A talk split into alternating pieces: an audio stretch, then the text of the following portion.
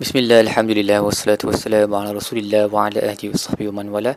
InsyaAllah dalam episod kali ini kita akan membincangkan tadabur bagi muka surat 366 Surah uh, Al-Furqan ayat 68 sehingga ayat um, 77 Muka surat terakhir lah Baik, jadi muka surat ini kita sambung lagi sifat-sifat orang yang digolongkan sebagai ibadur rahman hamba-hamba Tuhan yang maha penyayang. Semalam kita dah tengok sifat mereka yang tawaduk uh, tidak um, apa melawan balik orang yang jahil tahajud pada waktu malam memohon perlindungan daripada api neraka dan apabila mereka bersedekah ataupun ber, berinfak lah mereka tidak uh, terlalu melampau ke sini ataupun melampau ke sebelah sana Kemudian pada muka surat ini Allah sambung dan menyebut tiga dosa yang besar wallazina la yad'una ma'allahi ila an hakhar.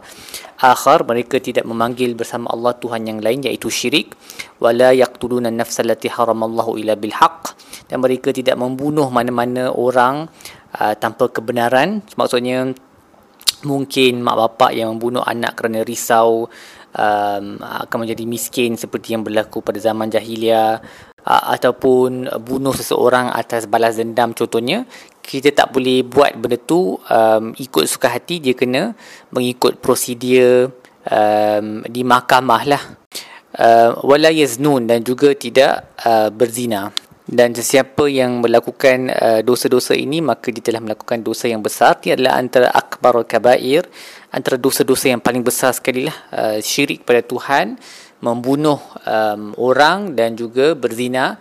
Um, hatta kita tahu bahawa ada ada ulama yang berpendapat uh, bahawa orang yang membunuh orang lain tanpa tanpa sebab ni dia tak ada dia tak boleh bertaubat untuk perkara tersebut ada ulama yang berpegang pada pendapat tersebut. Namun begitu kalau kita tengok ayat-ayat seterusnya dan juga keseluruhan al-Quran semua dosa boleh diampuni. Termasuklah syirik sekalipun kalau orang tu bertaubat sebelum dia dia wafat. Uh, Allah berkata illa man taba wa amana wa amila amalan salihan melainkan dia yang uh, bertaubat dan melakukan amalan yang saleh. Faulaika yubaddilullahu sayyiatihim hasanat. Allah akan menukar kejahatannya kepada kebaikan. Wa kana Allahu ghafurur rahima. Uh, kerana Allah tu Maha Pengampun lagi Maha uh, mengasihani.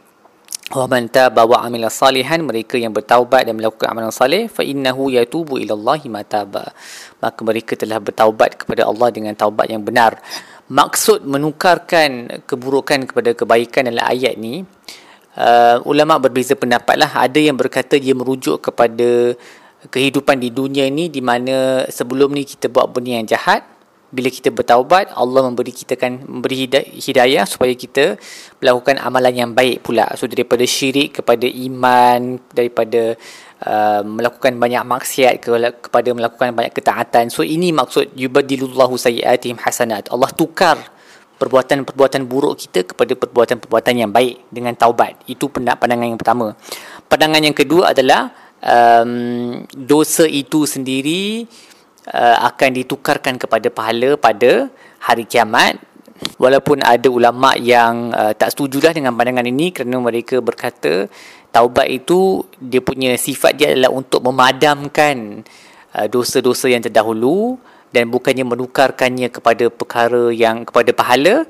Apun begitu um, tidak tidaklah ia sesuatu yang mustahil bagi Tuhan untuk menukarkan um, kejahatan ataupun dosa yang terkumpul oleh seseorang itu mungkin kerana taubat dia itu taubat yang sangat-sangat um, ikhlas sangatlah suha maka mungkin ada segelintir orang yang Allah akan menukarkan amalan buruknya kepada pahala. Kemudian um, uh, sifat seterusnya adalah mereka yang la yashhaduna zur. Mereka tidak memberi kesaksian yang palsu uh, ataupun ada ulama juga um, menafsirkan ayat ini dengan maksud mereka tidak menghadiri mana-mana majlis yang terdapat kebatilan okey?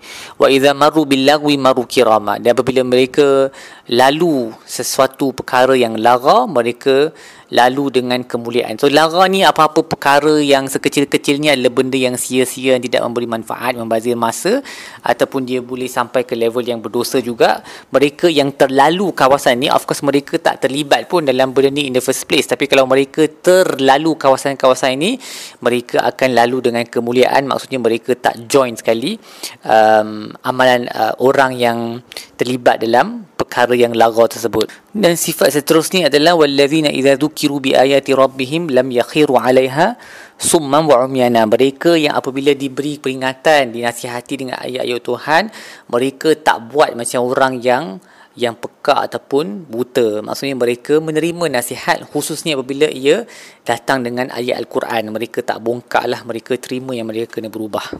Dan sifat seterusnya mereka berdoa dengan doa yang kebanyakan kita sudah pun hafal Rabbana hablana min azwajina wa zurriyatina qurrata a'yunin waj'alna lil muttaqina imama ya Allah kurniakanlah daripada isteri-isteri dan anak-anak kami kesejukan mata dan jadikanlah kami uh, model ataupun ikutan bagi orang yang bertakwa. Dan Imam As-Sa'adi berkata mereka berdoa ini uh, apabila mereka berdoa dengan doa ini ia automatically bermaksud mereka sudah pun melakukan perkara-perkara untuk merealisasikan hakikat tersebut iaitu isteri dan anak-anak yang menunjukkan mata dengan mentarbiahkan mereka, mentaklimkan mereka, mengajar benda-benda yang baik, menasihati mereka.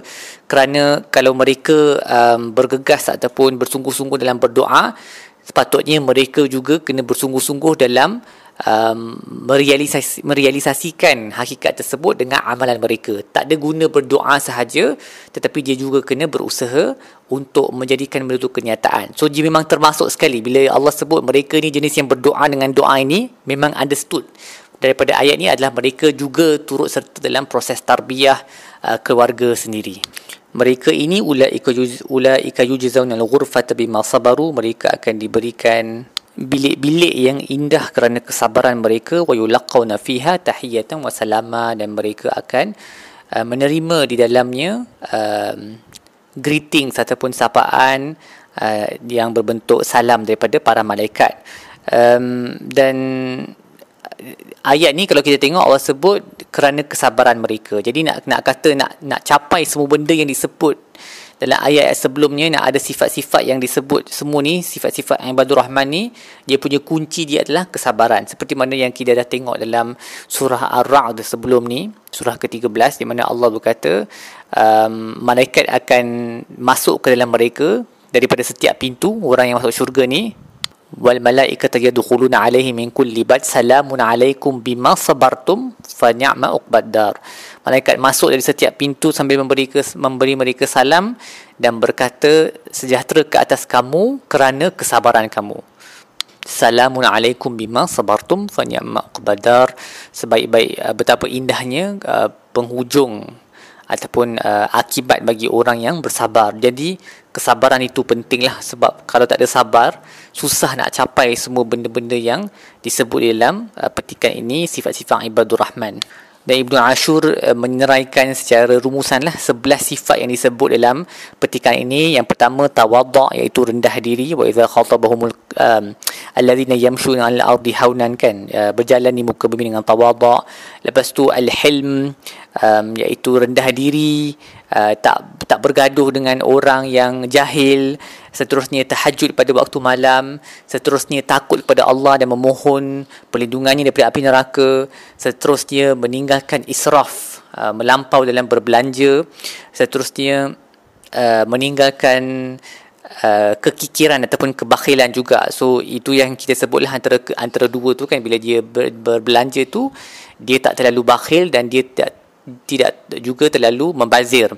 Seterusnya dia menjauhi diri daripada syirik, menjauhi diri daripada zina dan membunuh uh, mana-mana orang tanpa hak yang benar, bertaubat, meninggalkan uh, perkataan yang dusta, uh, juga al-afu anil musi, mengampunkan mereka yang silap ataupun tersalah. So ini termasuk dalam uh, marub uh, yang apabila mereka lalu uh, apa um, perkara-perkara yang lara um, wa iza marru bil lagwi marru kirama. Apabila mereka lalu per tempat-tempat yang larang mereka lalu dengan kemuliaan juga boleh bererti, membawa erti mengampunkan orang yang melakukan kesilapan. Uh, juga mereka menerima panggilan kebenaran ataupun nasihat dan um, me- menzahirkan keperluan mereka kepada Allah dengan doa dengan doa yang akhir sekali itu rabbana hablana min azwajina wa dhurriyyatina qurrata a'yun waj'alna lil muttaqina imama. Dan kemudian ayat terakhir Allah berkata qul ma ya'ba'u bikum rabbi laula du'aakum du'aukum faqad kadzdzabtum fasawfa yakunu lizama. Dan Allah tidak akan mempedulikan kamu kalau bukan kerana doa kamu um, tetapi kamu telah mendustakannya nescaya kamu akan tahu balasannya nanti dan ayat terakhir ni menunjukkan bahawa uh, so para ulama berbeza pendapat lah. Ayat terakhir ni merujuk kepada siapa tetapi antara uh, pandangan yang mungkin paling tepat adalah dia merujuk kepada orang kafir. Sebab ayat faqad kadzabtum kamu telah mendustakan. Allah nak kata orang kafir pun kalau mereka berdoa Allah jawab.